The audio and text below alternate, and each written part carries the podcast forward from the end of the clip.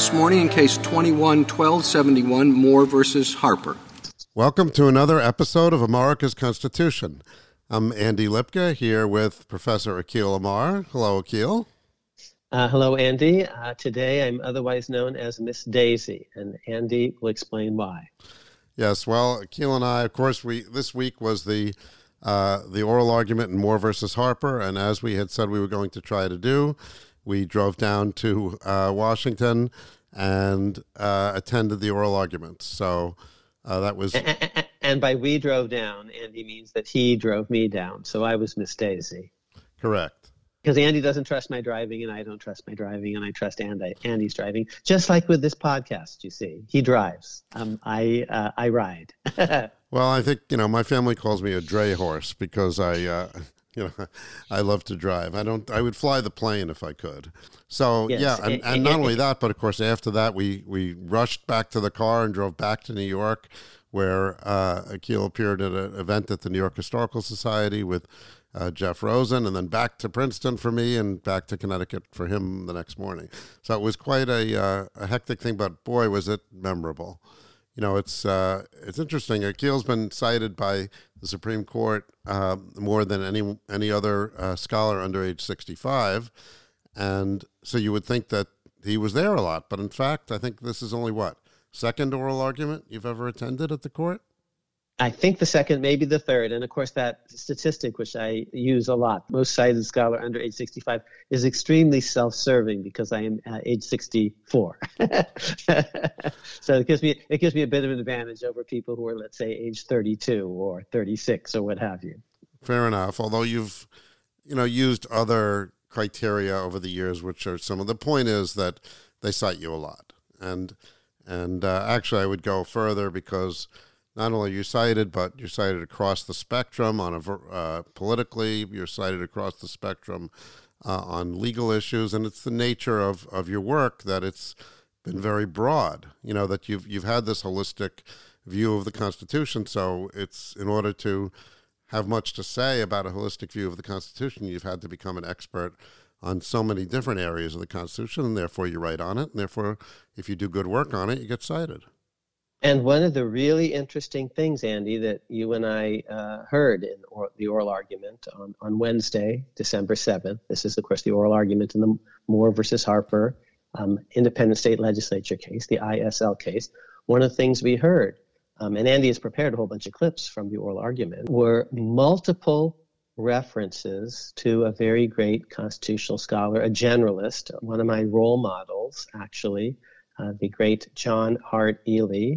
We heard actually from three SGs of various sorts, maybe five in all. Neil Katyal was one of the oral advocates, former acting Solicitor General and my dear friend and uh, sometime co author, and he's been on the podcast. We heard from former Solicitor General Don Verrilli. Uh, we heard from uh, current Solicitor General Pre. We also heard from the Chief Justice, who uh, for a nanosecond was um, acting Solicitor General under Ken Starr. And from that side of the bench, we heard from Elena Kagan, a former Solicitor General. So lots of SGs. So, you know, sometimes I describe my role on this podcast as a stand in for the audience. With that in mind, here I, I don't know how many of our audience has been in the Supreme Court for oral arguments. Um, so I wanted to share my impressions and my experience of it, um, you know, with, with, you, and I'd like to hear Akhil's impressions as well. You know, I uh, first of all, the building itself is is quite awesome. You know, they originally was supposed to, so the court didn't meet in this uh, structure until the 1930s. It had fairly modest uh, quarters before that. Well, these are not fairly modest, and it was the depression. There was extra money around when they when they were working on it, so they just kept making it bigger. Um, and as a result, it's it's quite grand when you're in the uh, on the outside when you enter, when you're, and then when you're in the courtroom itself, it's there's room for a fair number, a fair amount of seating, and the ceiling is extremely high. You could probably look up how high it is. There's a frieze over the area where the uh, justices sit that um, you know has impressive figures. Um, there's no words, interestingly, around like it doesn't say like in God we trust or justice for all or, or anything like that. No words are, are visible. Um, the whole thing had a sort of uh, formality, which I think was was good. Um, there was a collegiality in the atmosphere, I thought, which was surprising, given that this was an adversarial proceeding and one which, you know, had a lot of, as as we've said, carries a lot of danger for the republic. Um, but still, I think there was there was a fair amount of respect in the air. We happened to be sitting right near the clerks. Um, we didn't engage with the clerks, so we, we thought that would be you know unethical, but but they were there, um, so that that was interesting. They you know took notes, and um, that's all I can tell you about that. Um, and uh, of course, the other thing that I noted was that as we were going in, many people had heard of America's Constitution, as people engaged us in conversation about the podcast. And so uh, it was interesting that people that are, uh, you know, I guess fairly high up in the legal profession or very interested in the legal profession were, were engaged with it. So those were some of my impressions. Um, how about you, Akhil? Yes, Andy, you were quite the rock star when we were waiting in uh, in line, or you would say online. Uh, I'm I'm I'm from California. Andy's from New York, and in New York is online, and California is in line. But when when, when we were queuing up um, with, with, with others to get in the court, um, and uh, they realized Andy Lipka was there. This sort of titter went through the. I know that the, voice. The crowd. yes, yes. So, uh, what did Jack Kennedy say once? You know, I'm the man who accompanied uh, Jacqueline Kennedy to Paris, or something like that. Um, that's what Prince, President Kennedy said. So that's how I felt. Now, um, you mentioned a couple of things. There is a, a grandeur to the building and a majesty to it, and um, it's awe inspiring. Um, it can also be slightly awkward. It can go to the justice's head. And uh, all the iconography is about the past um, members of the court, which can lead the previous justices and chief justices, which perhaps can lead to, to too much reverence for past court decisions at the expense of the Constitution itself. Now, you mentioned the frieze, especially from our angle above the bench there weren't any words, but it was actually Moses with the Ten Commandments, in fact. And here's what's interesting the Ten Commandments were denoted just by Roman numerals, 1 through 10. That turns out to be really significant in certain establishment clause uh, cases because if, if you actually have the words, you're going to need to decide what is the first commandment. Is it just, I am the Lord thy God? is it, I am the Lord thy God, and you shall worship the Lord thy God with all that your heart, soul, you know, uh, mind, and spirit. When does the first commandment? I keep wanting to say first amendment. When does the first commandment end, and the second one begin, and the third? And truthfully, there are different traditions. First of all, uh, it appears, I think, at least twice um, in the Old Testament. I think in Deuteronomy and Leviticus or something. And different traditions, Catholic, Protestant, Jewish, punctuate actually the Ten Commandments truthfully differently. So it's brilliant if you just actually put the tables there with just one, two, three, uh, Roman one, Roman two through Roman ten. So no words. That's that's interesting. It could be uh, Arabic and, numerals as opposed to Roman numerals, and that wouldn't matter. What matters is that there aren't words.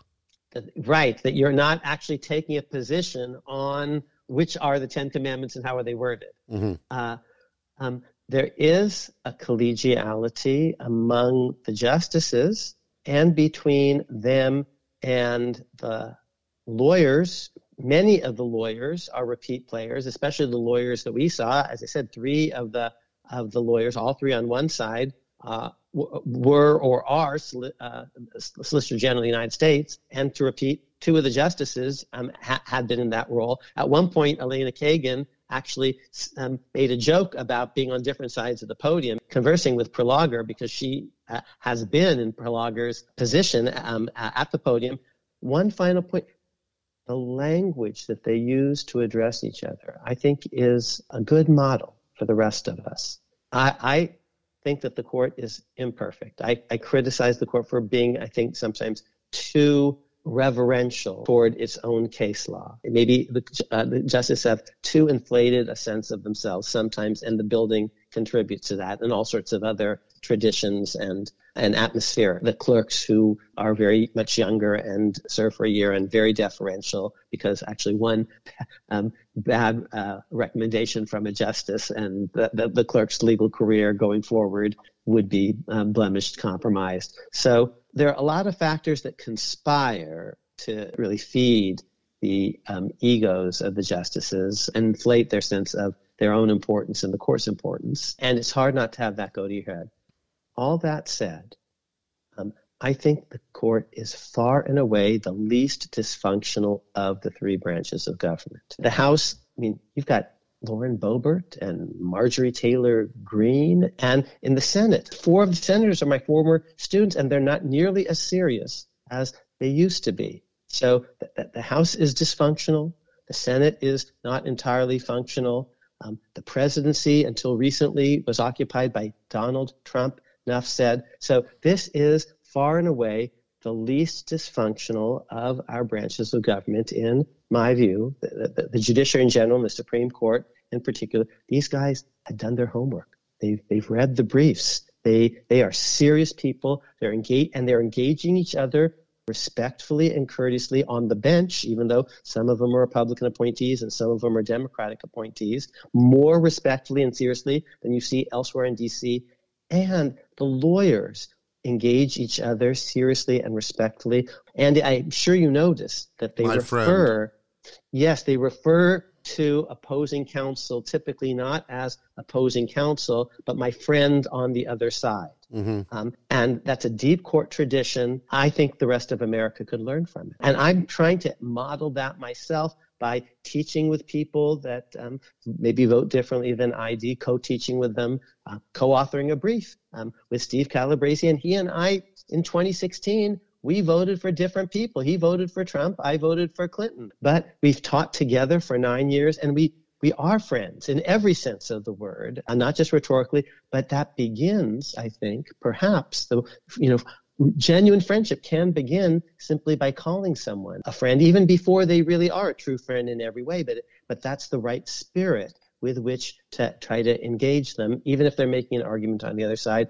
So there's a lot that America can learn from by observing oral argument, which unfortunately we, we can't entirely. It's not televised, but you can listen to the audio, and even better, you can listen to Andy's audio clips because he's curated the experience for us. Even better, you mentioned Andy that you took notes in the courtroom from from the gallery, um, and uh, there was a time when uh, members of the public were not allowed to take notes. I, in fact, co-authored a piece, an article in the New York Times criticizing that. Steve Calabresi actually joined me in co authoring that, and the court changed its policies actually. But there was a time when I, the last time I was at the Supreme Court, I was not allowed to take notes. It was over 20 years ago. And the court has changed. And now, not only can you take notes, but there's a transcript, and there's a transcript that's available within 24 hours. I think actually within a couple of hours. It's within uh, two hours, and it's it's actually yeah. as a veteran of these,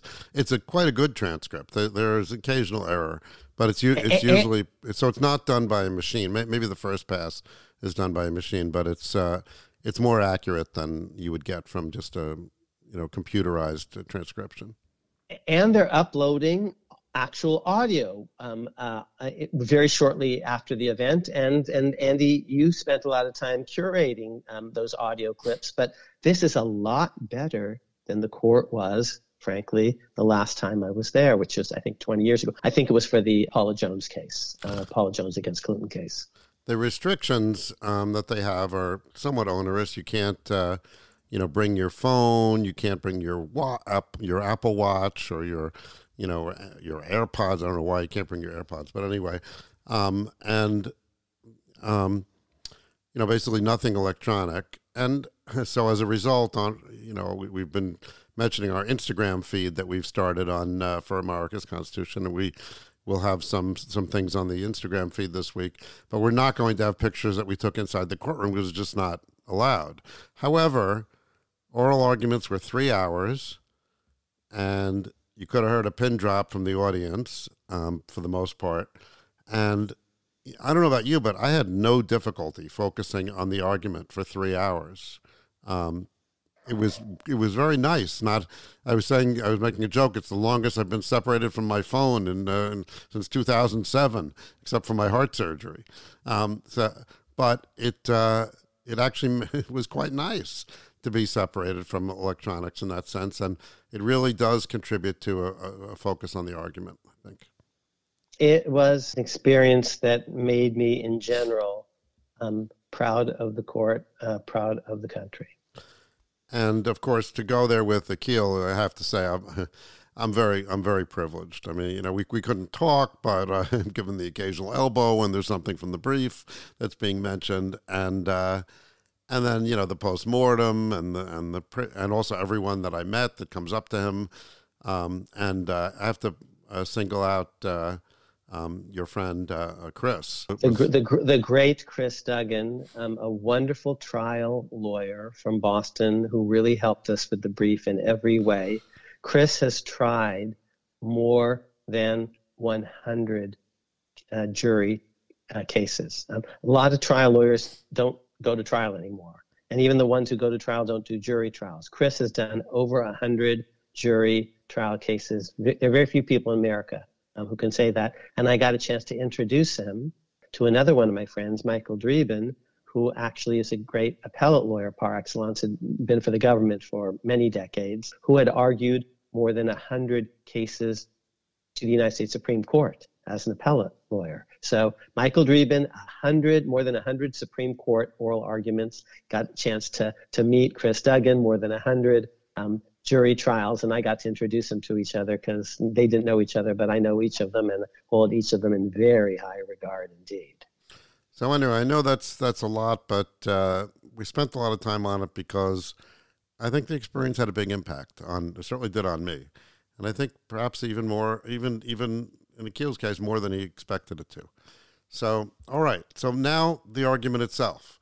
So as it, as has become our our want, I've as Akil mentioned, I've gone through the transcript, and of course, I had some notes to begin with and pulled out a bunch of clips. In this case, there's 21 clips. That's too many clips for one episode, so we're going to break this up into at least two episodes, and then we're hopeful that we'll maybe we'll have a guest after that to discuss um, discuss it further because uh, this is important, and it's particularly and it's important to us also having worked on the brief. So, um, if if the court rules the wrong way, it will be one of the most momentous and disastrous uh, cases in decisions in American history. If it rules the right way, um, maybe it won't be quite as memorable. I remember once I told a friend, you know, uh, shortly after I got tenure, I say, I said, you know, this getting tenure doesn't really seem to make much of a difference. And he says, well, of course it doesn't. It's not getting tenure that makes the difference. So this will be more or less significant in part depending on on the, the, the result. But yes, we, we need to uh, address this with great care because the possible implications for um, America and the world are momentous. Okay, so now we're going to get into some clips, um, and that means we're going to get into some issues. Um, so here's what we're going to do we're going to cover what we see as the major issues that were in, bandied about during these three hours of arguments. Um, we'll start by giving you some opening statements and then we'll get into them. And you will hear every justice's voice at least once, and you'll hear all of the uh, advocates at least once. In many cases, you know, more than once. So um, let's start here with the opening statement uh, by Neil Katyal. He, he led off for respondents. So this was after petitioner had about an hour of back and forth. You'll don't worry, you'll hear from him, uh, from them. But um, this opening statement, I think, was a good way to introduce uh, the oral argument. And Andy, when you say respondents, those are the folks on our side of the case. Yes. People who are the, the anti. Shall I say good the, guys? The, the anti ISL folks. Yes, okay. the good guys. Okay. Okay. So here's the here's Neil. Mr. Katyal. Thank you, Mr. Chief Justice, and may it please the court. For 233 years, states have not read the Elections Clause the way you just heard. There are two reasons to affirm. One is that when enacting legislation, there's no such thing as an independent state legislature. The other is that North Carolina statutes authorize what the North Carolina court did. I'll focus on the first. Petitioner's idea that state legislatures created by state constitutions are independent of them is wrong. It is rejected by the Articles of Confederation. rejected by the early state constitutions, rejected by the founding practice, especially in New York, where judges vetoed federal election bills. It's also rejected by this court in cases such as Smiley and Hildebrant. Just three years ago in Rucho, this court promised state constitutions can provide standards for state courts to apply and singled out for approval a Florida court decision that used a state constitution to invalidate a federal map. To accept petitioner's claim, you'd have to ignore the text, history, and structure of our federal constitution, as well as nearly every state constitution today. Petitioners say for two centuries, nearly everyone has been reading the clause wrong. That's a lot of wrong and a lot of wrong past elections.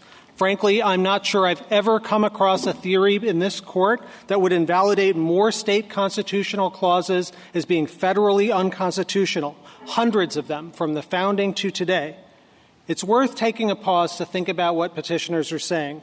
They claim the word legislature means a species of state law that has literally never existed, state lawmaking unconstrained by a state constitution. If the founders intended to create that animal, surely someone would have said something.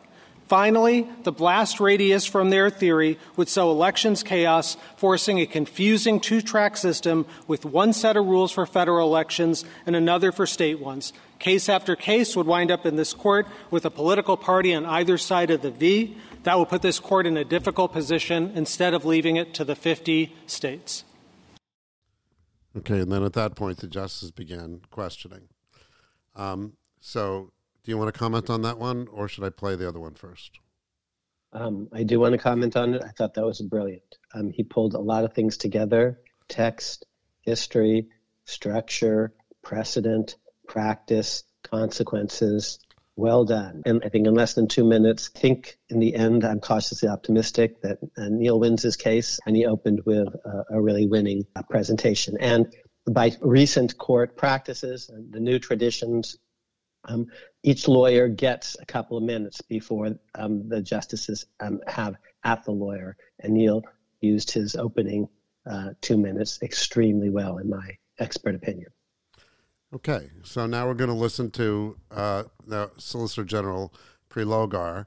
Now, um, keep in mind, this was about an hour and a half after we heard, uh, you know, what you just heard um, because you know Neil was on for about an hour with his question with questions, and then came um, Solicitor General Attorney Verrilli or General Verrilli, um, and uh, for about I guess a half hour, um, maybe it was a little bit more. Anyway, for for quite a while, and then came. Uh, Solicitor General Prelogar. So here's now she's she's here as a amicus. Um, it says on the uh, in the transcript um, but on behalf of the government. So here we go. General Prelogar. Mr. Chief Justice, and may it please the court. Throughout our nation's history, state legislatures enacting election laws have operated within the bounds of their state constitutions, enforced by state judicial review. This practice dates from the Articles of Confederation, and the framers carried it forward by using parallel language in the Elections Clause to assign state legislatures a duty to make laws. Text, longstanding practice, and precedent show that the Elections Clause did not displace this ordinary check on state lawmaking. Petitioner's contrary theory rejects all of this history and would wreak havoc in the administration of elections across the nation. Their theory would invalidate constitutional provisions in every single state, many tracing back to the founding. That would sow chaos on the ground as state and federal elections would have to be administered under divergent rules, and federal courts, including this court, would be flooded with new claims, often at the 11th hour in the midst of hotly contested elections. The court should adhere to the consistent practice that has governed for more than two centuries and should reject petitioners' atextual, ahistorical, and destabilizing interpretation of the Elections Clause. Okay, that's it. Your comments. Another winner. I don't think I've ever met Solicitor General Prelogar. Neil is my protege, my friend. And Prelogar, I believe, is, is Neil's protege. So by the, the transitive law of proteges, that makes General Prelogar my, my, my grand protege, of a certain sort of grand um, student, so to speak. And, and I'm very uh, proud of my students. So she sounded many of the same themes that uh, as did Neil. She uh, highlighted one point that was maybe only um, implicit in Neil's formulation that one particular unfortunate consequence of ISL would be that you're going to have the possibility of completely different rules for federal elections and state elections, and that doesn't make sense. Just um, let me follow the, that logic out uh, just for a bit. No one denies that the state constitution of North Carolina governs state elections in North Carolina, elections for governor, for state assembly, for state senate, for the comptroller and the secretary of state and the attorney general, and, and actually for local elections too, for mayors and, and dog catchers and city council uh, members for that matter. So if the North Carolina Constitution, as construed, by the North Carolina Supreme Court applies to all those elections. And the United States Supreme Court somehow says, oh, but when it comes to congressional elections, we're going to second guess the North Carolina Supreme Court as a, uh, a, routine matter or disregard the North Carolina Constitution because we don't think that it, it applies. The North Carolina legislature floats independently of the state constitution, or more modestly, is governed by the state constitution, but we're going to decide what that means and second guess the North Carolina Supreme Court whenever we want. If the U.S. Supreme Court were to accept either of those extreme ISL positions, uh, General Prelogar suggested in her opening, that's going to be chaotic because you're going to have like different rules for, for example, when the absentee ballot is due, where you have to drop off the ballot, um, how many days you have um, to cure a signature um, question for uh, mail-in ballots, um, et cetera, et cetera, et cetera. That would be utterly chaotic. And she slipped in that point. Neil mentioned consequences. They they both mentioned text, history, structure, long-standing practice in all the states consequences more generally, and of course, uh, Supreme Court precedents that are absolutely on point and supportive.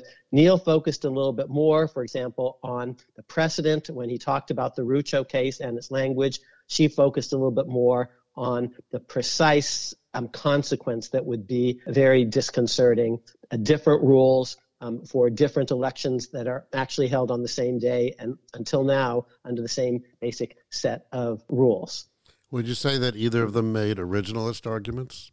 I say both of them made spectacular originalist arguments. That's what text history and structure is. Text history and structure is originalism, and it's to be distinguished from pure consequences or pure precedent. Now, sometimes all the arguments point in the same direction, and when one has a winning case, that's what you see. All the arguments point in the same direction.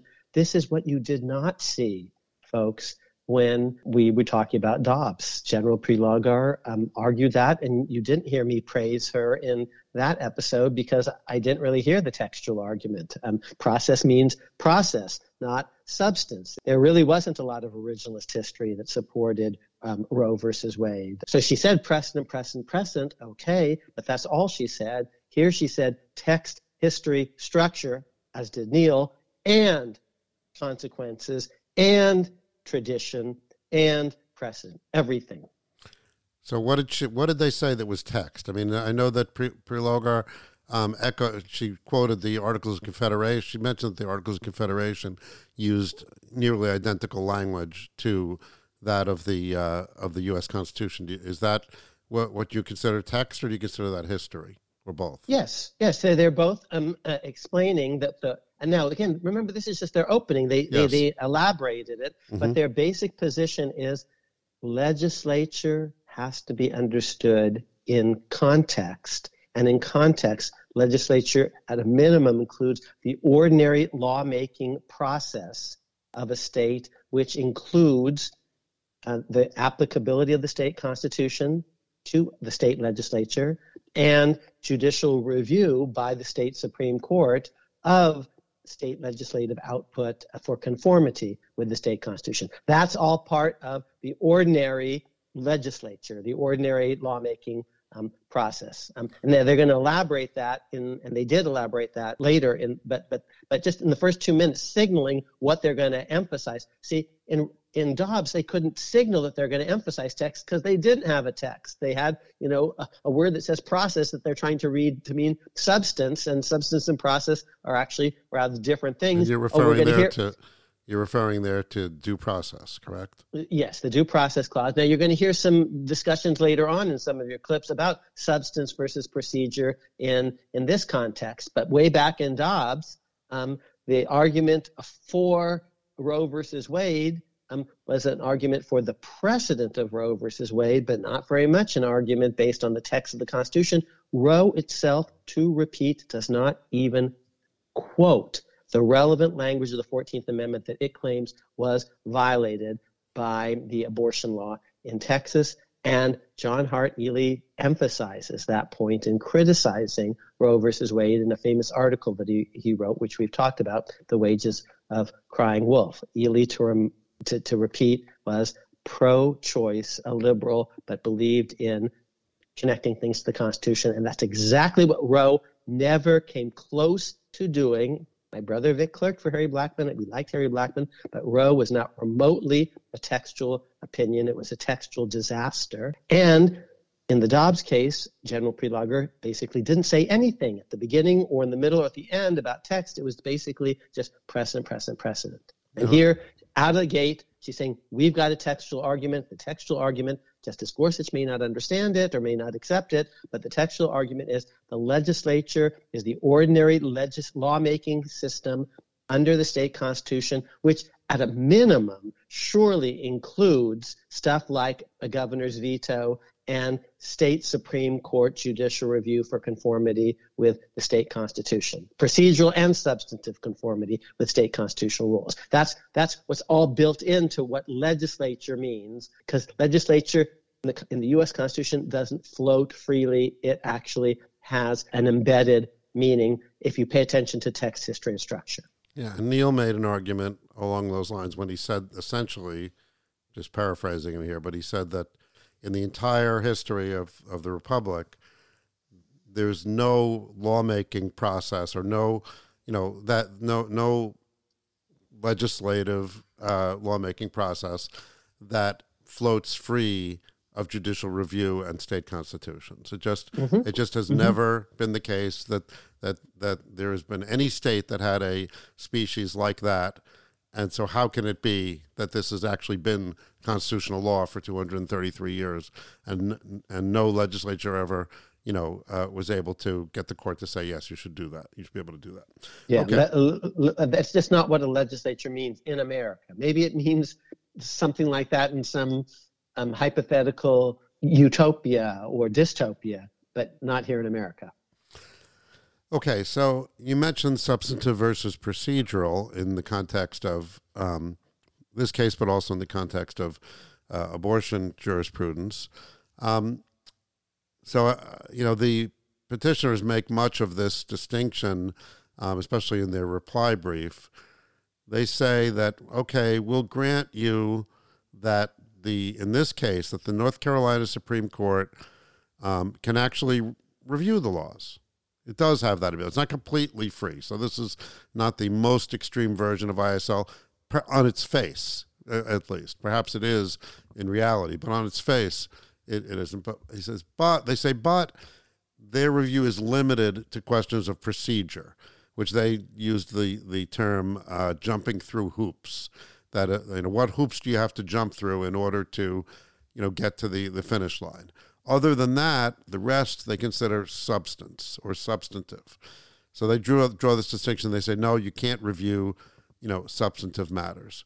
Okay, so now um, what I'm going to play for you is the first question that the first questions that were asked of petitioners. So first it's Justice Thomas, and then briefly, and then right after that, um, Chief Justice Roberts uh, chimes in. And you know, I'm sitting there listening to this, and I have to say, you know, I'm I'm rooting for the case to come out in favor of respondents because I, I think that's that's right and better for the country. Um, and uh, I was gladdened by his question. But uh, so anyway, so here's here's this clip.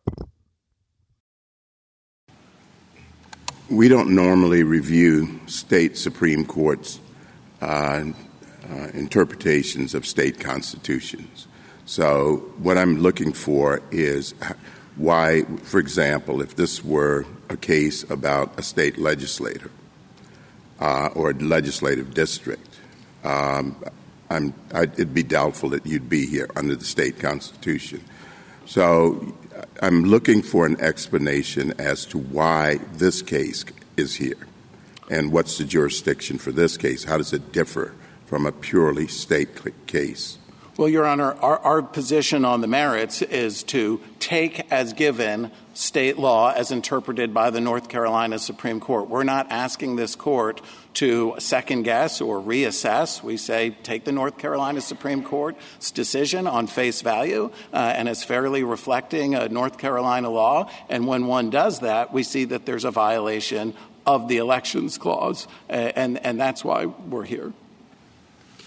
You concede that uh, state legislative action under the um, uh, elections clause is subject to uh, a governor's veto, right? Yes, Your Honor. Well, the governor's not part of the legislature. Why is why why, why do you concede that point? Well, Your Honor, um, first of all, we're not here to relitigate Smiley. We're, prepared to accept all the court's precedents, number one. Number two, I think uh, the, Arizona dissent pointed out that Samuel Johnson defined legislature by reference to Matthew Hale's definition, where he said the three branches of the legislature, the two houses of parliament, and the king, because it was understood at the time of the founding New York and Massachusetts had gubernatorial veto. So it was understood uh, that the, the governor had a role to play at the time of the founding, and at least it's arguably grounded in the text. Well, given Smiley, if your uh, concession doesn't uh, undermine your position, uh, doesn't Smiley?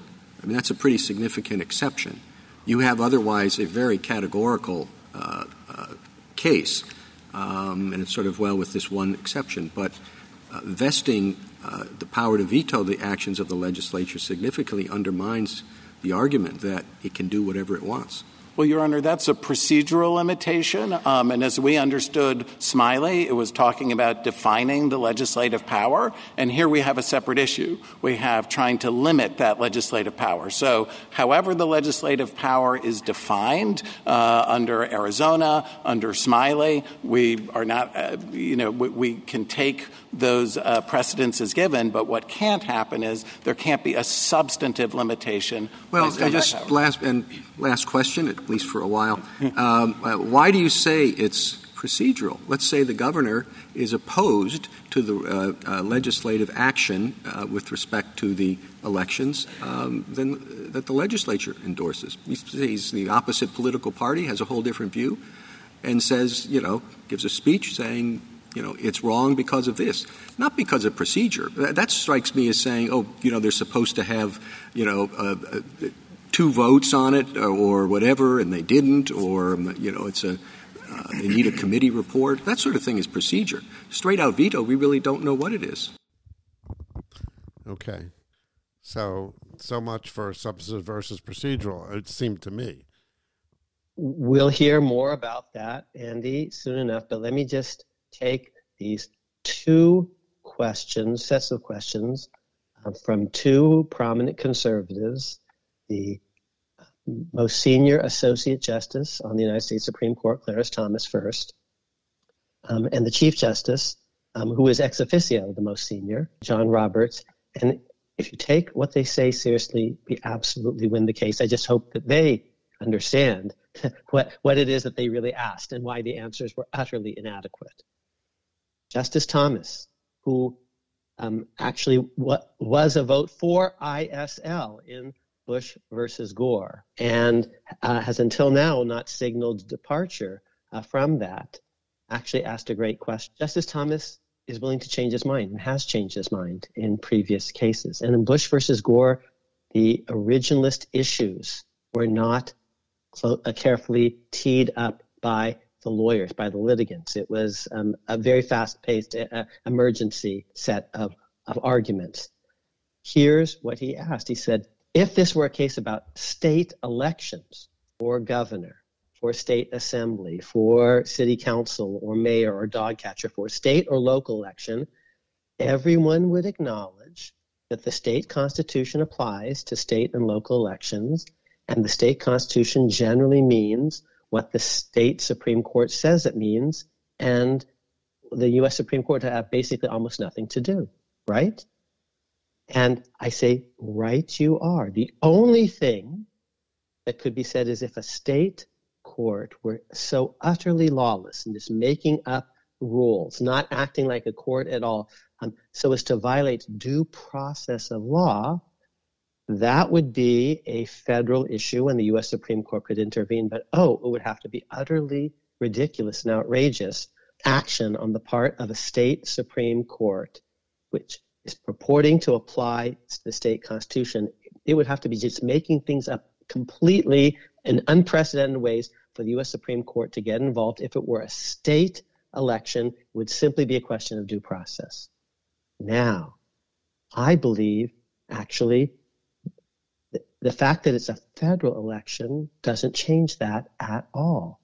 For the reason that we heard earlier in the clip from Prelogar, because you don't want to have different actual um, election rules um, as applicable to state elections on the one hand and federal congressional elections or presidential elections on the other. So actually, the standard of review here should be one that's exceedingly deferential to the state Supreme Court. Court, the U.S. Supreme Court, should actually have to say what they've done is so outrageous, the state Supreme Court, that we would invalidate it even if it were a pure state election. And the test for that is just a very deferential one to the, the state Supreme Court um, just it would have to violate fundamental precepts of, of, of fair notice, of, of, of law, of, of due process of law. So that's actually what was behind Clarence Thomas's question. And, and I just staked out a position that I summarize, I'm summarizing a position that Vic and Steve and I put forth in our brief. That's actually the correct position. We'll come back to this technical question later, but it's implicit in the answer to the very, or in the question the, um, the very first question you heard from Thomas, which is, you know, if you take it seriously, Justice Thomas, I hope you do take that seriously that question because it means that we win, and you should modify your position on in Bush versus Gore, and you've done and you've changed your mind on other things. You should change your mind here um, because now we have originalist briefing in a way that you didn't way back when. Now the Chief's question. The Chief's question comes back, Andy, to what you were saying, asking before was there a textual argument? The textual argument is as simply as follows What is a legislature? And if you look at it in a flat footed way, well, the legislature is the state assembly and the state senate. But if that's true, the governor isn't part of the legislature. And that's what the chief was saying.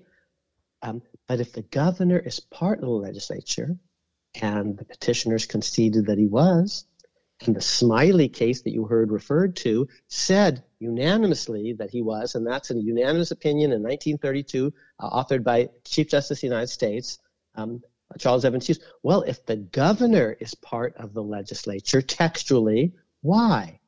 Because the governor is part of the lawmaking system as defined by the state Constitution. But if the governor can be part of that, why can't judicial re- why can't courts be part of that? Why can't judicial review be part of that? Indeed, Smiley was based in part on a New York practice in which the veto was jointly held at the founding by the governor and judges and judges were involved in the in the legislature in the lawmaking process in 1789 and 1792 and smiley said all of that. Well if they could be involved in 1789 and 1792 in new york why not in north carolina today? And more broadly still doesn't smiley stand for the proposition that legislature isn't the state house and the state senate, which is what Justice Gorsuch actually thinks. And we're going to hear from him later. He thinks it's, and, and we call this in the brief the flat footed definition, just the state house and the state assembly and the state senate. But that's not true. The, if the governor's part of the system, even though in ordinary language people wouldn't say the governor's part of the legislature, but for this purpose. He is, she is. Well, if the governor can be part of it, why not courts and judges? And they were in 1789 going uh, forward. And Smiley says all of that, and this lawyer conceded the correct uh, the correctness of Smiley. Well, that involves courts. Why can't a state constitution define legislature howsoever it wants? Why can't it, it make the voters the legislature in an initiative and referendum process? Why can't it make a, a state commission, a redistricting commission, the relevant legislature, which is what the Arizona case held and this council conceded Arizona also. So just those first two questions and the concessions, actually, if you take them seriously, um, we're done. Um, and that's why, Andy, you looked at me and you actually gave me a friendly little nudge at a certain point because, oh, it started very well. These are two, two most senior cons- um, um, Republican uh, jurists, the, Chief Justice, most senior ex officio, and the person who's actually sat on the court the longest, Clarence Thomas. And the questions they ask, if you think about them all the way down and deeply, they're absolutely, and, and the concessions that the petitioner's lawyer made, game over. And, and actually, truthfully, the lawyers on our side didn't quite say um, uh, what I just said as kind of clearly and emphatically, perhaps as as I just said. They they staked out kind of um, middle positions at some points, and I'm staking out the pu- the analytically pure, logical, uh, coherent, most coherent position. With all due respect to to all the lawyers and, and, and the jurists. So the the uh, attorney for petitioners is try, you know saying yes, okay, you're right. Um, the governor is part of the lawmaking apparatus. The governor is part of the legislature for this, but on, that's a, only for procedural reasons. And then the chief justice went further to say this distinction. He, you know, explain it to me. Given that the veto can is not limited to, I'm only vetoing it because it's you know you have to walk down four steps or something, you know, some procedure. But rather, I'm vetoing because they don't like the bill. Right, exactly. and, and if that's not and if that's not substantive, what is? Right. So, and, so those... and if the governor, if the governor can veto a bill because he, he doesn't like it, so could the judges who were part of that veto in New York, part of that council of revision, because they don't like it. If, if they can veto the bill because they don't like it on day one when it's presented to them, why couldn't they, much later in the process, veto it because they don't like it um, and call it judicial review? And if they can do that, why can't they do something a little bit less, saying it's not just that we don't like it, it's that we think it actually violates deep state constitutional principles. Why isn't that a lesser included power if they could veto it at the very beginning, if so authorized? Here's the key by the state constitution. So in the end, all the rules here are the rules of the state constitution, and this procedure substance thing is just totally made up. And that's exactly what the New York Council of Revision did in 1792, as Neal points out later in the oral argument, that they they vetoed a bill that purported to regulate congressional elections, and the reason, and this is judges in the on the Council of Revision plus the governor, uh, who's also on the Council of Revision in New York, and the, their stated reason they gave a you know message that communicated their stated reason was it violates the state constitution. It violates and, the New York State and, Constitution. And that 1792 experience is is just a smoking gun piece of evidence for Neal. He didn't have that piece of evidence a couple of months ago. It's not featured initially in, in his briefs, but he came to um, learn about this Andy, in part because this fellow named Andy Lipka, doing independent research, you know, found this, brought it to my attention, and I wasn't paying attention. And Andy says, "Damn it, this is really important, the 1792 thing." And oh my gosh, it was. And Neal highlighted it. So Andy, you know, if that wins the case, you know, you're the guy who found the smoking gun. Yes, we always have to give credit to someone in Neal's uh, firm who also found it independently after me. So okay. So anyway, um, this question now of which was in, you referred to in your an, in your answers just now, your discussion about the legislature being a, a creature of the state constitution. This idea was picked up uh, by Justice Jackson, who uh, asked this question uh, soon after uh, Justice Chief Justice uh, um, Roberts. But can I ask you a question? Um, can I ask you a question? Because you, you, you suggest that um, there's this thing called the legislature that the framers were familiar with. And I'm, I'm trying to understand why what counts as the legislature isn't a creature of state constitutional law. Well, Your Honor, I, I, think this court in Arizona did say that the states have a lot of flexibility in terms of defining uh, what state legislature means. But what Arizona did not say is that there could be substantive limitations. But, but it, well, I don't understand how that's a different thing. In other words, if the state constitution tells us what the state legislature is, and what it can do and who gets on it and what the scope of legislative authority is, then when the state Supreme Court is reviewing the actions of an entity that calls itself the legislature, why isn't it just looking to the state constitution and doing exactly the kind of thing you say when you when you uh, admitted that this is really about what authority the legislature has? In other words, the authority comes from the state constitution, doesn't it? No, Your Honor. It's a federal function, and we know that from Leser. So this court in Leser held it's a federal function. When these duties are assigned to the states, that is a, a duty that is assigned by the federal Yes, it's a duty. The duty is to uh, make this legislative determination. That is the determination about elections. My question is where does the entity's power come from to make any determinations at all, right? I mean, yes, I see that the federal constitution is giving them the right to make a particular determination. But they're not giving just anybody in the state that right. They're giving somebody called the legislature. And in order for us to have a thing called the legislature, we have to look at the state constitution to determine where those, you know, what that entity's powers are, how they can be exercised.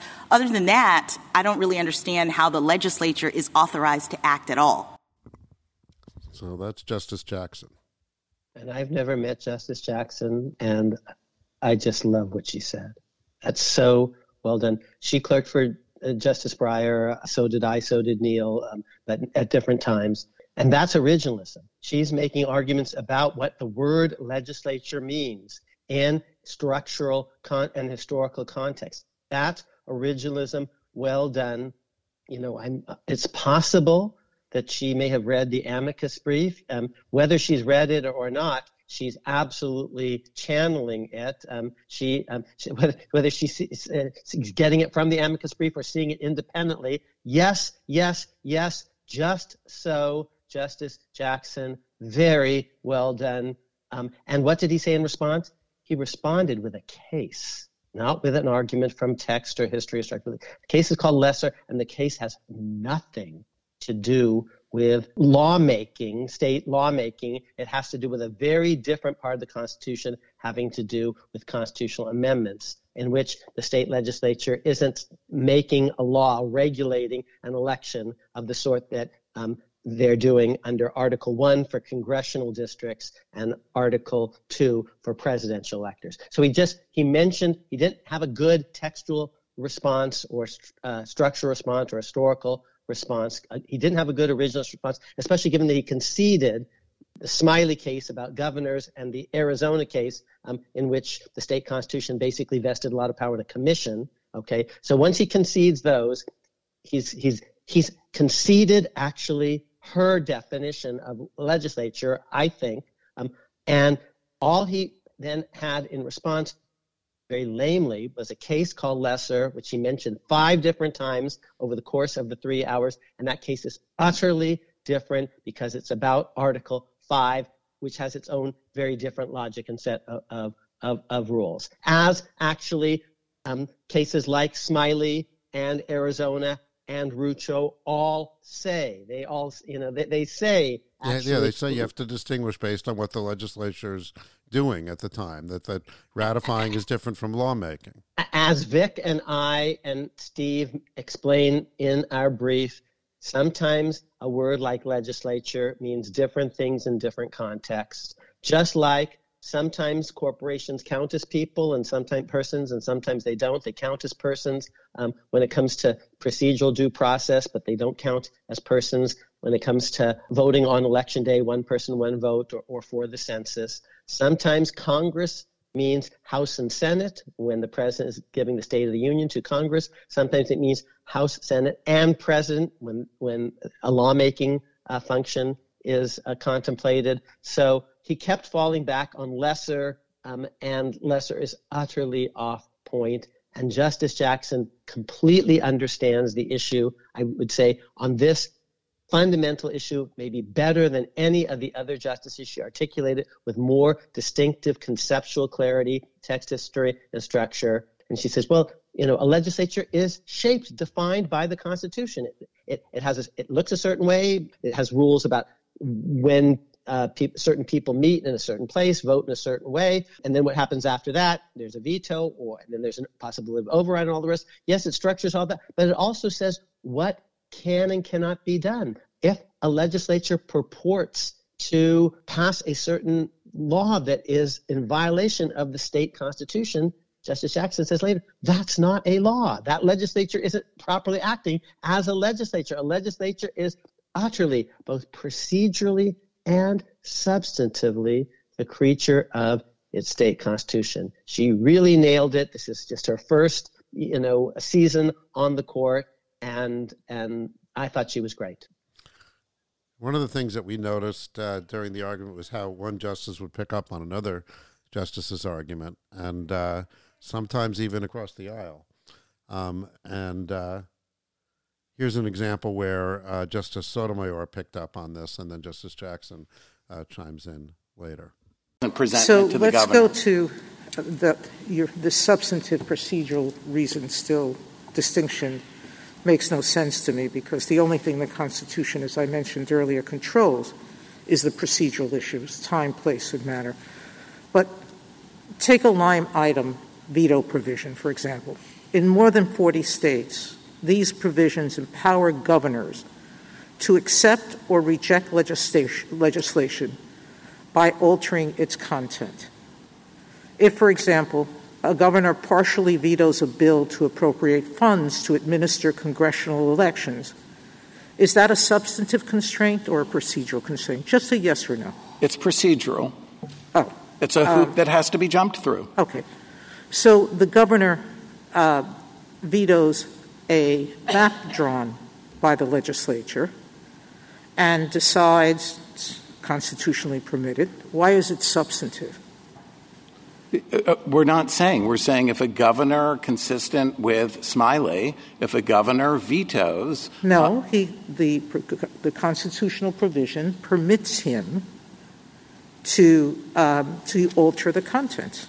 Oh, to alter the content. That's well, what that, I said. Uh, that's the key distinction. If it's a hoop that has to be jumped through in order for the, the legislature to get the code of elections it wants, it's procedural. If it's a limit on their substantive ability uh, to get the code they want, it's a yes or no. Can the governor do this? Can, can the governor change the substance? No. Yes. No. So that becomes substance instead of procedural. So your first answer has now changed. Um, a veto is what about a state Changing constitutional provision that precludes legislators from acting during special cert- sessions on certain matters? Could a state court reject the congressional election bill if it is outside the scope of a special session? Yes or no? If it's outside the scope of a special session, that is a substantive limitation because they can't start the process. It seems to me it's procedural in its most common understanding because it's a question of how you do things, not what's in it. If you can't start the process, then it's a substantive well, limitation. I, it, it seems that every answer you give is to get you what you want, but it makes little sense. We have more than one occasion said that we describe the task in Mistretta of distinguishing between substantive and procedural rules as a logical morass that the court is loath to enter. And, and I simply, I, I, I, what I don't understand is the question that Justice Jackson asked you, which is if judicial review is in the nature of ensuring that someone's acting within their constitutional limits. I don't see anything in the words of the Constitution that take that power away from the states. It comes from the fact that it's a federal function, and with respect to the legal morass, that's when this court has taken a functionalist approach. We're adopting a formalistic approach, and it's my friends on the other side who are adopting a functionalist test. You can see this on page 57 Mr. of the state Mr. respondent's Thompson, brief. Yeah. Just following up on what um, uh, was just mentioned, I guess what I don't understand is how you can cut the state constitution out of the equation when it – is giving the state legislature the authority to exercise le- legislative power. It's the state constitution that is telling the legislature when and under what circumstances it can actually act as the legislature. So let me let me ask it this way: What if what is at issue is not any particular exercise of the state's legislature uh, legislative authority, such as, as its ability to make time, place, and manner determinations, Um, but whether the entity that is purporting to exercise that power qualifies as this particular state's legislature. So you can imagine that we have two different state entities who claim to be the legislature for the purpose of the elections clause, and both of them start acting as such. They set election dates, they have procedures, they issue competing maps and set set out different statements about when elections would be held. Would that dispute, the dispute over which entity is really the state's legislature, be decided by federal or state courts, and which law would apply? Okay. So we didn't let him answer that question. That, that is you and I, but he, he, he did try. But wow, that was great. Okay, let me tell the audience why it's so great.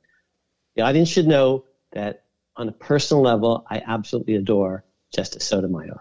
Uh, the very first time I met her, it was at an event actually in Pepperdine several years before she was on the Supreme Court. She was a judge on the United States Court of Appeals for the Second Circuit.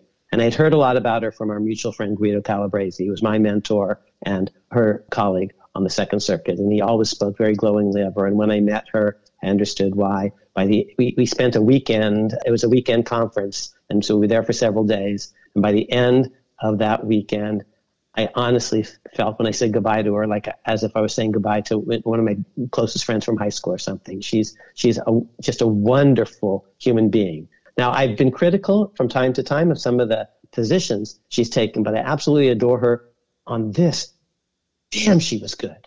She she was Professor freaking Kingsfield, you know, and this, this lawyer was the hapless, you know, first year student, you know, who, who got sliced and diced Socratically. She, you know, I will, your mind is mush, you know, I will spin the tumblers of your mind, you know, cause she said, okay, let's just take a step back. You're coming up with this procedural substantive distinction and it makes no sense. So here's how she starts. She says, okay, you said that where there's a veto clause of the state constitution, a gubernatorial veto, that's okay. And he has to concede that because that's the case of Smiley, which we've heard about already several times. Actually, that's how she, John Roberts actually begins. That's his first question. The second question overall is all about Smiley. And Andy, you and I know Smiley is just a core key case. It, it wraps everything up in a bow because Smiley makes originalist arguments about the New York Constitution in 17 that was on the books when the Constitution was adopted, um, which had a gubernatorial veto, um, but also the gubernatorial veto was connected to a kind of a judicial veto because the, the veto was of, of a, an entity of a body called the Council of Revision that included the governor with a bunch of judges. Okay, so if you accept Smiley, Smiley says the governor is part of the legislature. The gubernatorial veto is part of the legislature but not in ordinary language, which is going to be the Gorsuch definition. The ordinary language, legislature is the state assembly and the state senate or something. But if the governor is part of that, and the gubernatorial veto is part of that, and that's clear from the founding and its understanding, clear from 1789 and 1792, and that involves judges as well, oh, that now we're home, almost home. And that's why 1792 was so important because judges, and this is Andy, what you found uh, several weeks ago, judges were actually saying no to what the New York Senate and Assembly had had proposed. Just saying that, no, but also saying no for the reason that it violated the state constitution. That is and, about and, as close to judicial review as you can get. Yes, it is the you know they're they're one um, of, of their aspects of judicial review. So how is that different than the North Carolina Supreme Court in, in this case saying what the state Senate and Assembly have done is violation of the state constitution. So just so okay, so Smiley is a you know a great case for our team, a bad case for them, and then when you add Smiley to that 1792 experience, oh my God, it's almost on all fours. Now enter Justice Sotomayor. She says, You've conceded Smiley. And the chief actually said, If you concede Smiley, I don't know how much room you have left to distinguish it from, from, from this case. Um, but she said, If a gubernatorial veto is part of the legislature, what if it's a line item veto, which 40 states have? And, and he had to say, oh, line item vetoes are not permissible because a line item veto doesn't merely say no to what state assembly and Senate have proposed. It, in effect, rewrites the bill. The bill has provisions A, B, and C. Just straight up veto is nothing. Okay. The governor vetoes, the governor council revision veto, and we have nothing. Okay. And then the legislature can pass something again or something. But a line item veto, and the petitioners accepted that. They said, "Oh, that's a you know we have to accept that. That's Smiley, a unanimous Supreme Court decision from 1932." But now a line item veto, the governor says, "Ah, the bill that is being proposed to me has A, B, and C. I accept A and B, and I reject C. I veto line C." That has rewritten the bill. And the lawyer says, "Oh, we're rewriting the bill. That's that looks pretty substantive to me. That's not really procedure. And now she says, aha, you actually say you accept Smiley, but in fact, you don't because 40 of the 50 states have not Smiley style vetoes, but line item vetoes. And, and, and I've just kind of reduced you to gobbledygook, you know, because you're saying you accept gubernatorial vetoes, but you don't accept gubernatorial vetoes. And then Professor Kingsfield style, she says, okay, how about a state constitutional provision that says the state assembly and senate have to, if they're going to regulate congressional districting, they have to, to do so on a certain day, you know, or at a certain session. Um, and he says, "Oh, you know, that seems substantive to me." And she says, "Well, like the day you meet, that seems kind of procedural." So she's basically showing that this distinction is, you know, a completely malleable and you know totally made up and has no connection to anything that's really in the Constitution, but seems just designed to try to, you know, accept Smiley, but somehow limit it. And that's what she did. In addition, she picked up on Justice Jackson.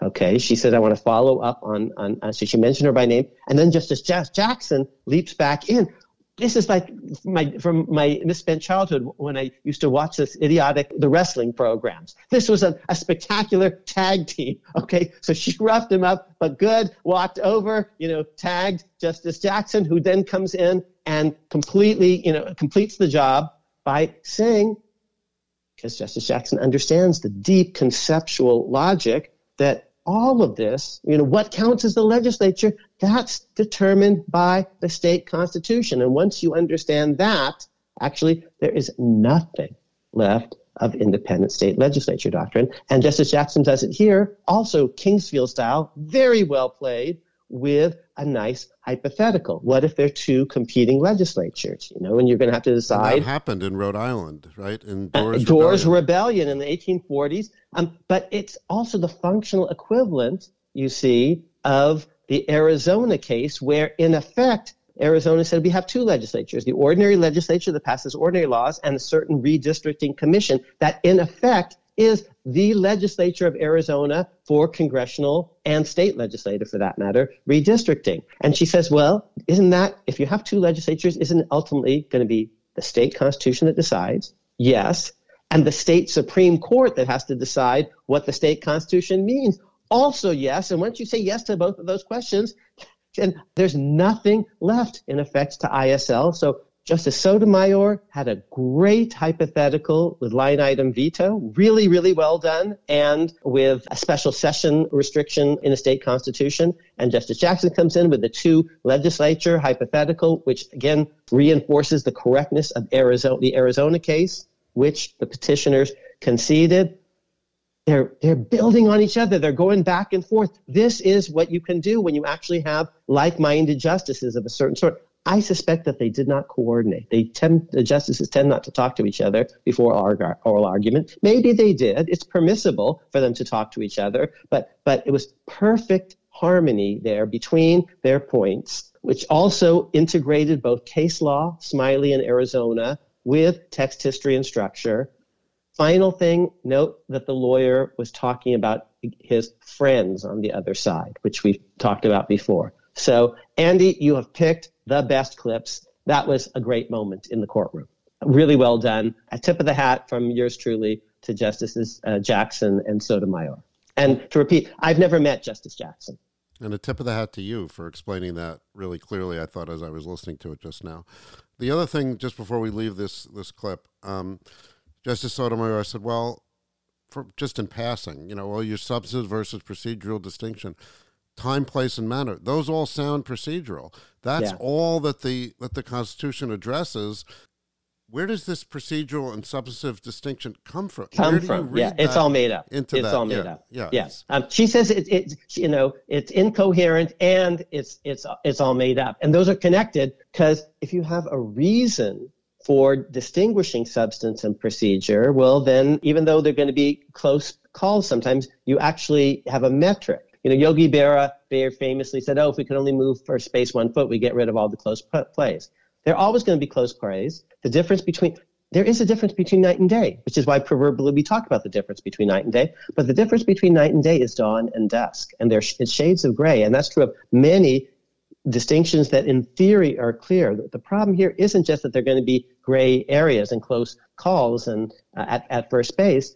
It's that you know we don't know why we're asking this question because right. he just made up the distinction in order to um, avoid having to confront the deep logic of Smiley and Arizona. And they're bringing out, Justices Sotomayor and, and Jackson are, the deep logic of these cases, which they're connecting to the deep logic of the Constitution, and especially Justice Jackson, the deep logic of the Constitution, that all of these things are decided by state constitutions because what the legislature is who it is, how it operates, you know, um, how it operates procedurally, how it operates substantively. All of that is determined by the parent constitution of the state constitution as understood, um, as interpreted, as definitively expounded typically by the state Supreme Court. So all of that was, was there. One final thing since we're tipping hats, you know, so tip of the hat to uh, the justices but also their law clerks. And uh, by the way, audience, I have, I think,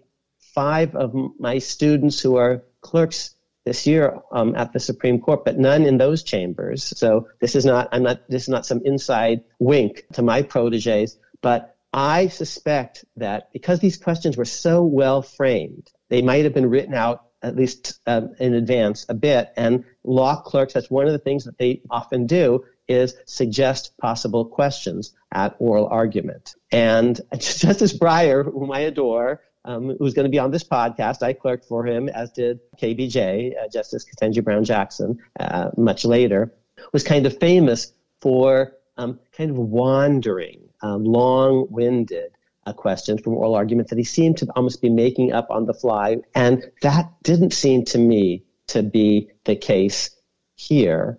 Um, I think they actually had, you know, when she said, just as so many, 40 states, she was very prepared. And maybe that was from some amicus brief or party brief. Um, I can't remember. There were so many briefs filed. Um, but, but the law clerks, big tip of the hat to them, they prepared their justice as well. And we're going to come back to this question that was raised in the discussion here of that that uh, Justice Sotomayor described this substantive procedural distinction as a morass to try to uh, to dig into. Now that the reason we're going to come back to it is because it's going to be compared to other distinctions. But that does so. This is one of the problems here. Is okay. You shouldn't have raised it in the first place because there's no basis for it, um, and it doesn't support your your argument anyway, and it's difficult to administer. So all of these things are, are questions that kind of, you know, you might, well, you don't have to reach this issue of whether it could be administer, administered or not, but they, they do kind of pile on there. Now, we're going to uh, now cross the aisle and hear from Justice Kavanaugh. And this is uh, again on this substantive procedural distinction. Now it's interesting because Justice Kavanaugh, you know, came into this argument uh, as a bit of a wild card from from looking, you know, in terms of where is he, where is he going to come out. So there there are various reasons to believe that he um, had some sympathy for the Bush versus Gore concurrence, which seems to support, you know, ISL in some form. But then there were also other reasons to believe that he would come out on the other side. So um, here, it looks like he's giving the advocate uh, for petitioners an opportunity by asking him about which case supports uh, what he's saying. And what he's referring to is which case supports the notion that there is a substantive procedural distinction. That's what he's asking about. So let's let's hear uh, this this uh, question.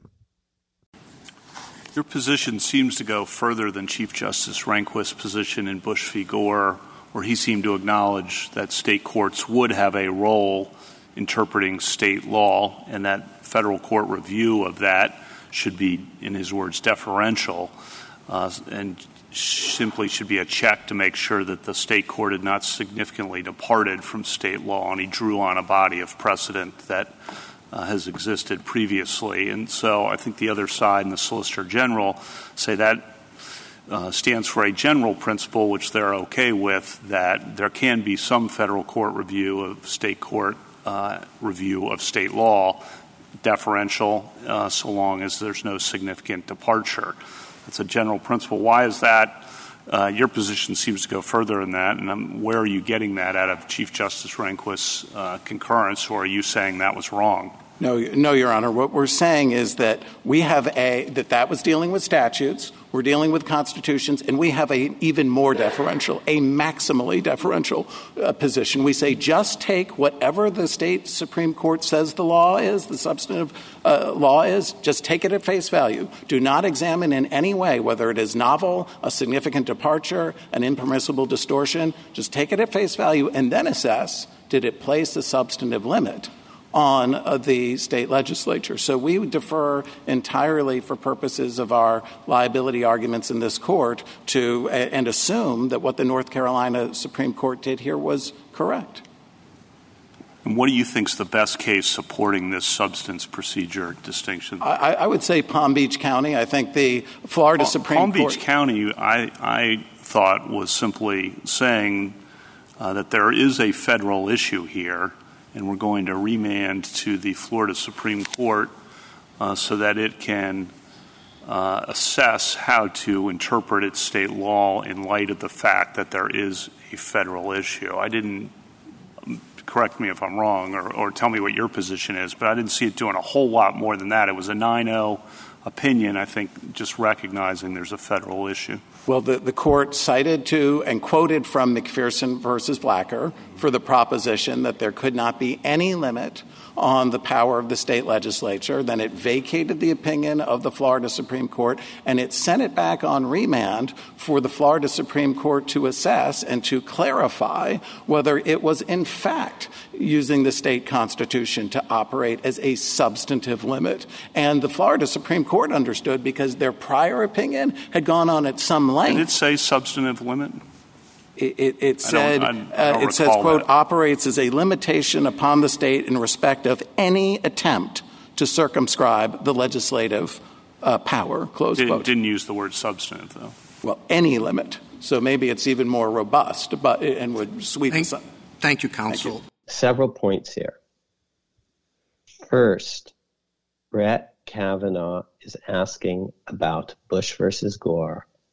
And the audience needs to know that one of the, to my mind, slightly unfortunate aspects of the oral argument was the rehabilitation of the Rehnquist concurrence in Bush versus Gore. Until now, the Supreme Court has never cited with approval Bush versus Gore. And I have, have, have huge criticisms of Bush versus Gore. I articulated them in 2000, right when the decision came down. I wrote a piece in the LA Times, and we should put it up, up on the uh, website.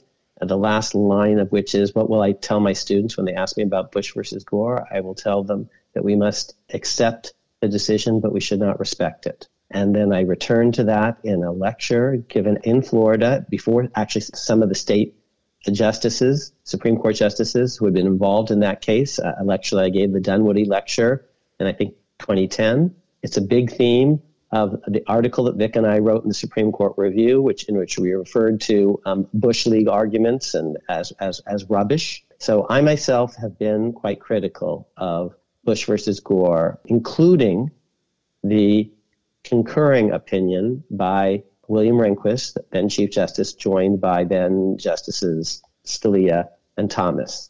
They only they only spoke for three. It was a concurrence. It's not actually a binding Supreme Court precedent. You see, there were five votes for another opinion called the per curiam, mainly authored by Justices Kennedy and O'Connor, and that was an equal protection opinion. That said, actually, that Florida wasn't counting sort of Chads with the same uniform standard everywhere, and that violated equal protection principles. I have some problems with that, and I've explained them, but Rehnquist joined by Thomas and Scalia, said something different.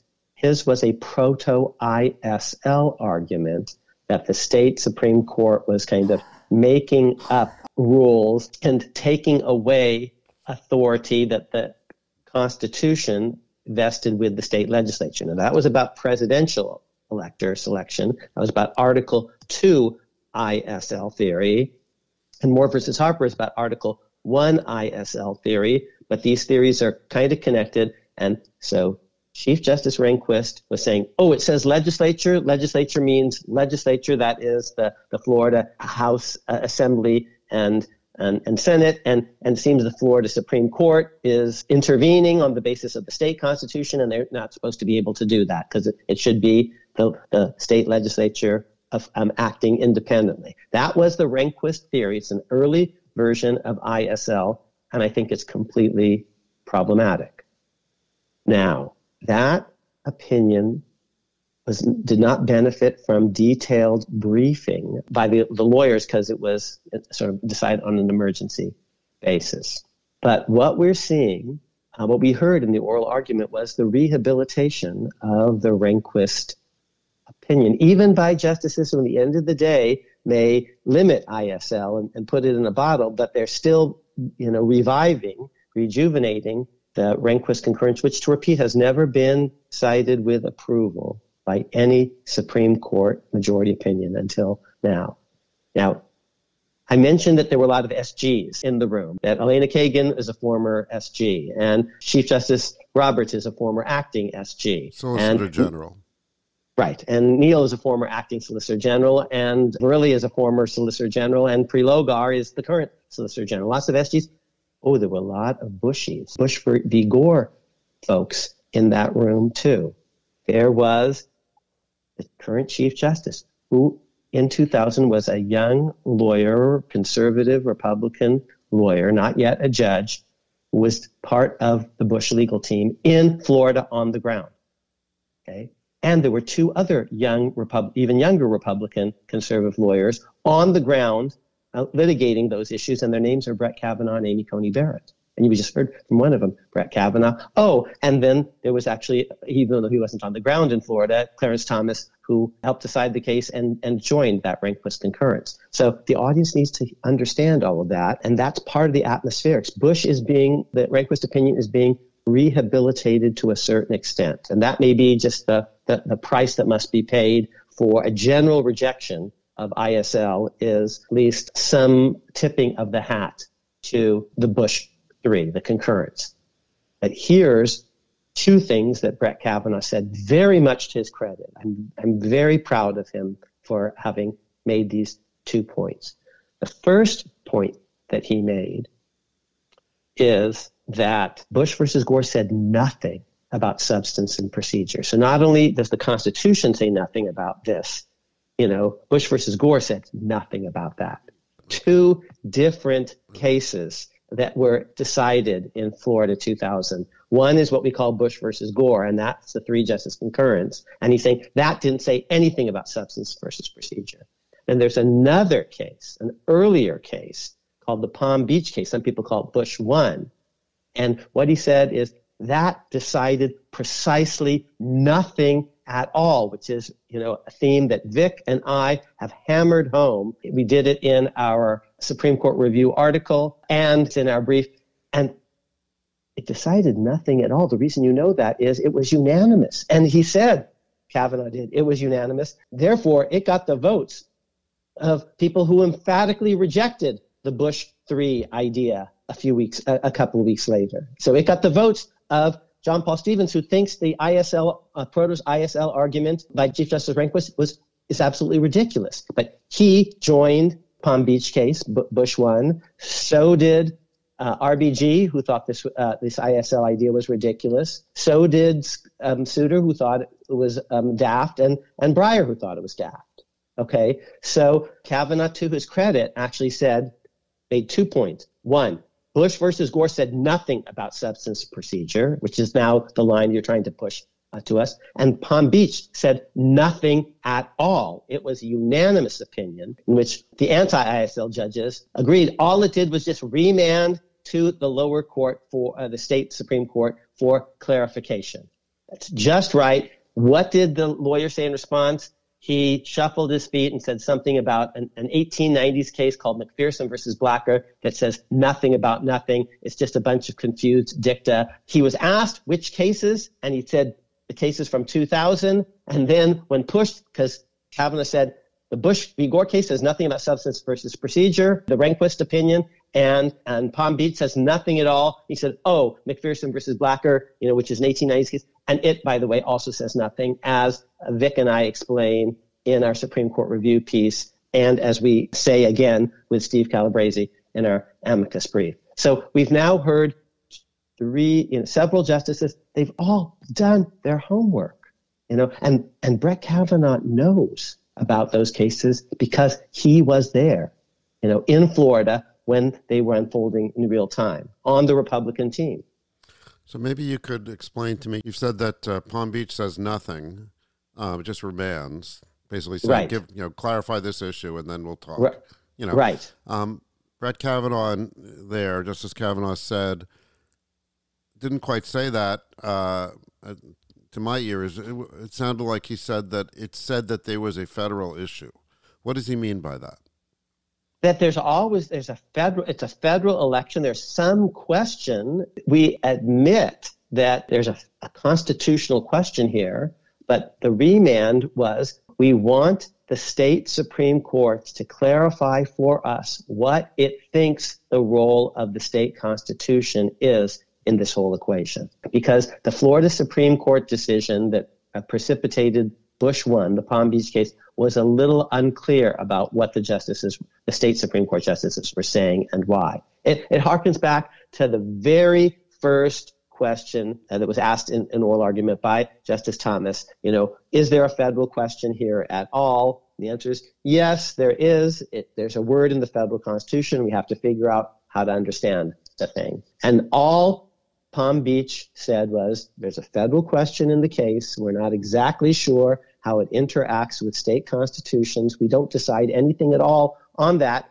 We send it back to the state Supreme Court to clarify its its ruling, which, by the way, is an available option in this case, the current case, Moore versus Harper. The Amar Amar Calabresi amicus brief has 10 issues that it tease up. And the ninth question is actually about whether the court needs to, the U.S. Supreme Court needs to reach all the big constitutional questions. The answer is actually you don't. You could just send it back to be remanded to the state Supreme Court for clarification about a couple of things. So, what is the federal question? What is does legislature mean in Article One, and how should we think? How, how should that be thought of?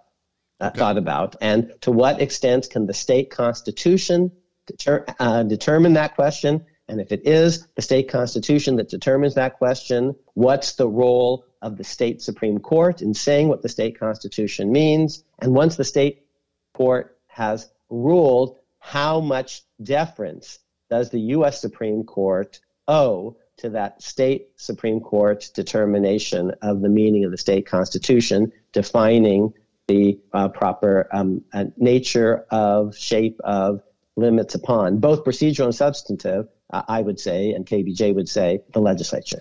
Okay, so that's the ISL question in, in, yeah. in some.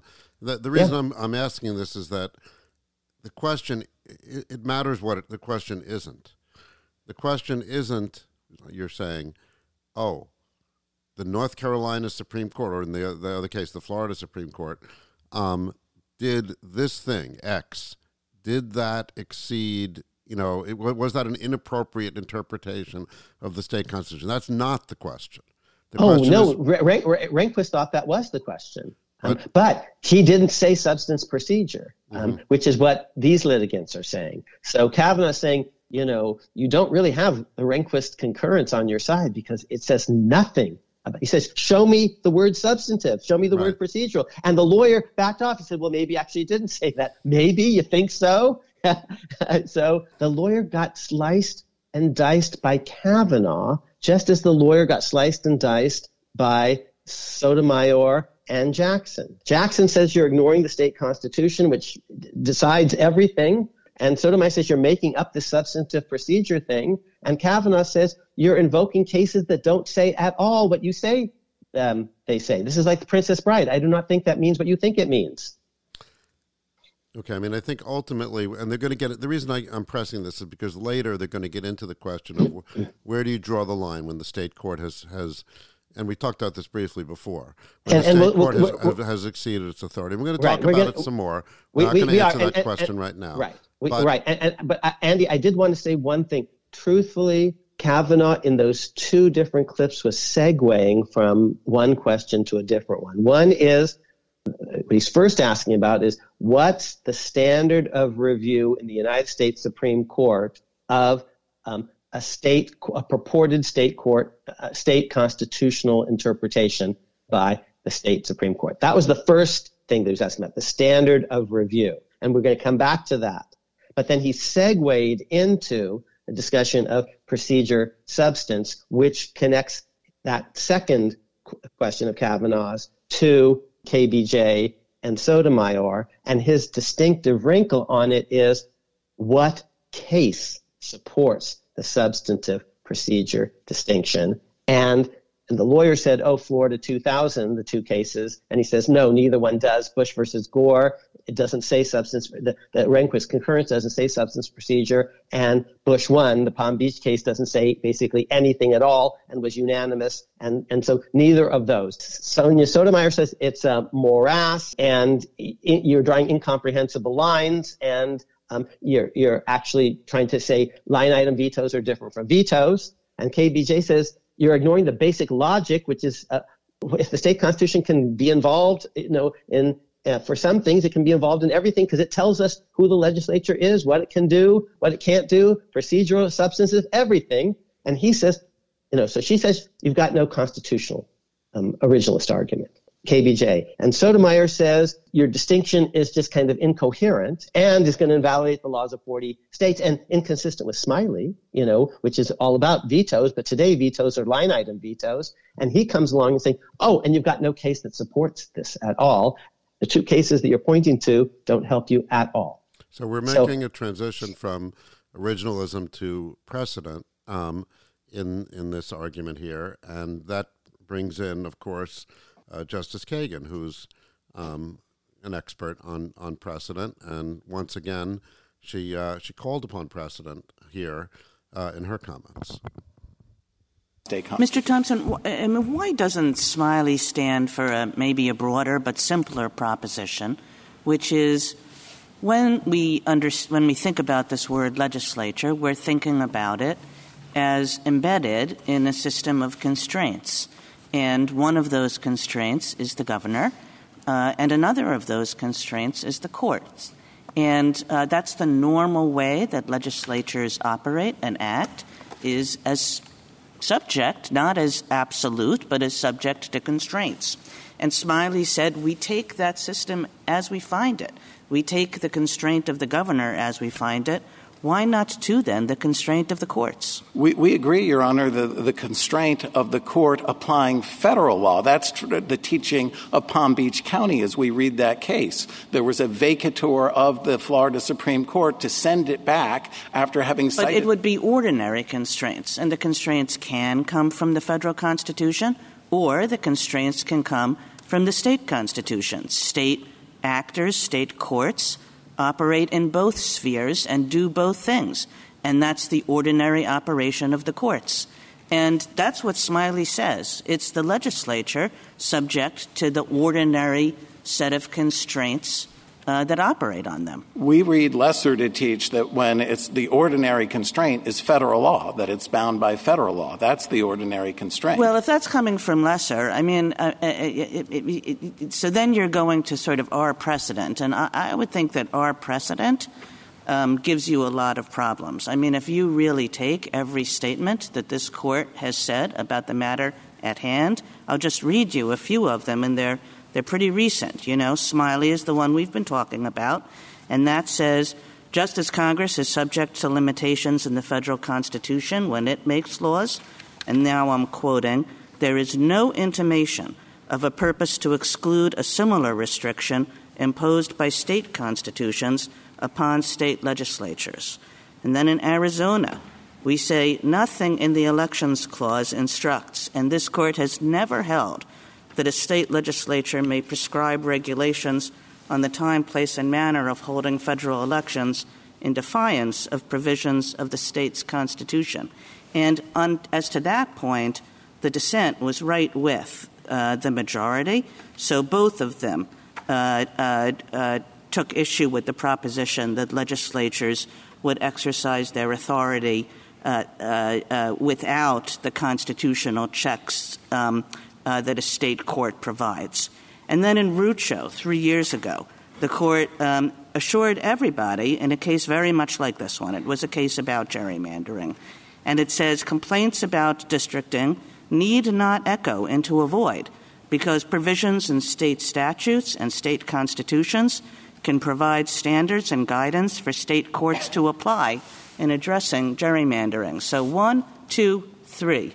In all recent cases, We've said, of course, state courts applying state constitutions typically constrain state legislatures when they redistrict, when they enact election laws. Let me start, if I may, with Arizona, Your Honor. In Arizona, the plaintiff was the Arizona State Legislature. The Arizona State Legislature did not make any complaints about the substantive restrictions in that referendum, and it's not clear it would have had Article 3 standing to complain about a constraint being placed on a different entity. So nothing in this court's decision went to the substance that was in that. Yeah, I guess what I'm saying is that in each of these three, we have very clear statements, and I appreciate the fact that this issue was not the one before us in each of those three, just as it wasn't in um, the case that you mentioned to me that started off my quoting other things. If you're going to quote one at me, I'm going to quote three at you. and you're right, we're here for the first time dealing with this issue. This is a novel challenge. So I'm not saying that we've like sat here as a court and addressed hundreds of pages of briefing on this challenge. I'm saying that three times in not so many years, we've understood this to be an established proposition of law. Wow. Elena is great on doctrine. She was a great doctrinal scholar and dean of the Harvard uh, Law School, uh, my boss uh, when I was a visiting professor at the Harvard Law School, then Solicitor General of the United States, who argues cases before the Supreme Court and needs to be an expert on doctrine. And she she's a precedent, precedent, precedent person. I've said that many times. And you know what she just gave us? Precedent, precedent, precedent. You know, Literally. three yes, three precedents. And those were money quotes. And oh, she took great pains to note that in the Arizona case, even the dissenters agreed that was directly aimed at John Roberts, who wrote the lead dissent in the Arizona case you see? And when she actually then uh, quotes the more recent case of Rucho that's written by John Roberts, because Present people also count, need to count to five. She's a very practical person. She's in a Brennan tradition, and so she's trying to count to five and reminding, in effect, the chief that he believes in precedent. And he, he himself said these things, and what credibility will the court, have as an institution, she's basically, in effect, arguing, have if it disregards these repeated, consistent, recent pronouncements. Now, because she's a great doctrinalist, she admits, okay, it was a slightly different case that was litigated before. We didn't quite have briefing um, on all the issues the way we do now. Good for her, because good doctrinalists actually admit where a case might have language, of a certain sort that may not have been sort of absolutely necessary to the outcome, whereas it's, it's the issue at hand. But then she said, okay, I agree that the, we're confronting this issue cleanly and squarely for the first time, but we've taken these principles for granted again and again and again. They seem to be so obvious and basic. And actually, at least one of her quotations was actually, I think, the, the one from Arizona nothing in the Constitution or our cases suggests that legislatures, you know, uh, float freely. So that's an originalist precedent, you see. It's, it's itself glossing the Constitution. Final point. What does the lawyer say in response? You know, he keeps saying, you know, this, this Leser case. Leser case has nothing to do with anything because it's not about Article 1, which is the case at hand, uh, congressional districting, or Article 2, uh, presidential election, elector uh, selection. It has to do with the constitutional amendment process under Article 5, which is a totally different thing. So, um, Andy, um, I think we should call this episode More on Moore, Less on Leser. Okay, because Leser has nothing to do with it, even though this guy keeps lamely invoking Leser, which is emphatically and squarely distinguished in all the cases that we are actually mentioning that, that, that court goes out of its way in, in Smiley and Arizona to say Leser has nothing to do with that. That's Article 5. This is um, different, Article 1 and 2 this has been fascinating so far. We've got a lot more to say. We've heard from um, from most of the advocates. We have yet to hear from uh, former Solicitor General Verrilli. Um, and we've heard from two thirds of the justices. We have yet to hear from uh, Justices Gorsuch, uh, Barrett, and Alito. And we believe me, we will hear from them. so in, in, in, our next episode, they will they will have prominent uh, roles. Um, so again, a lot more to say, and uh, I think this is great because, first of all, it's it's interesting to hear everybody in action, but also it really you're you're able to put the the arguments in a way that people can understand them, and I think that's really going to be true when we hit uh, Justice Alito in the next uh, episode, who had an argument which was at once you know profound and yet can be um, answered. Um, so here's what we've been trying to do, Andy, and it's hard. We're trying to actually make this as understandable and transparent as possible to our fellow citizens, lay folk. Okay, and that's one thing that we are. And these are technical issues, and we're trying to actually, you know, explain them as clearly as we can for them. But truthfully, I'm also hoping that this podcast will be of benefit to uh, the clerks who are uh, right now, even as as we speak, probably starting to compose various drafts. And if they listen to this podcast, I actually think may benefit them. Even the justices understanding how everything fits together in a certain way, because that's what we are trying to provide that may not have even been so clear in the room, because now we can step back and pull it all together and show how all these things actually connect up to a clear, cogent theory that, in my view, um, and this is the theory of our amicus brief, makes text, history, structure,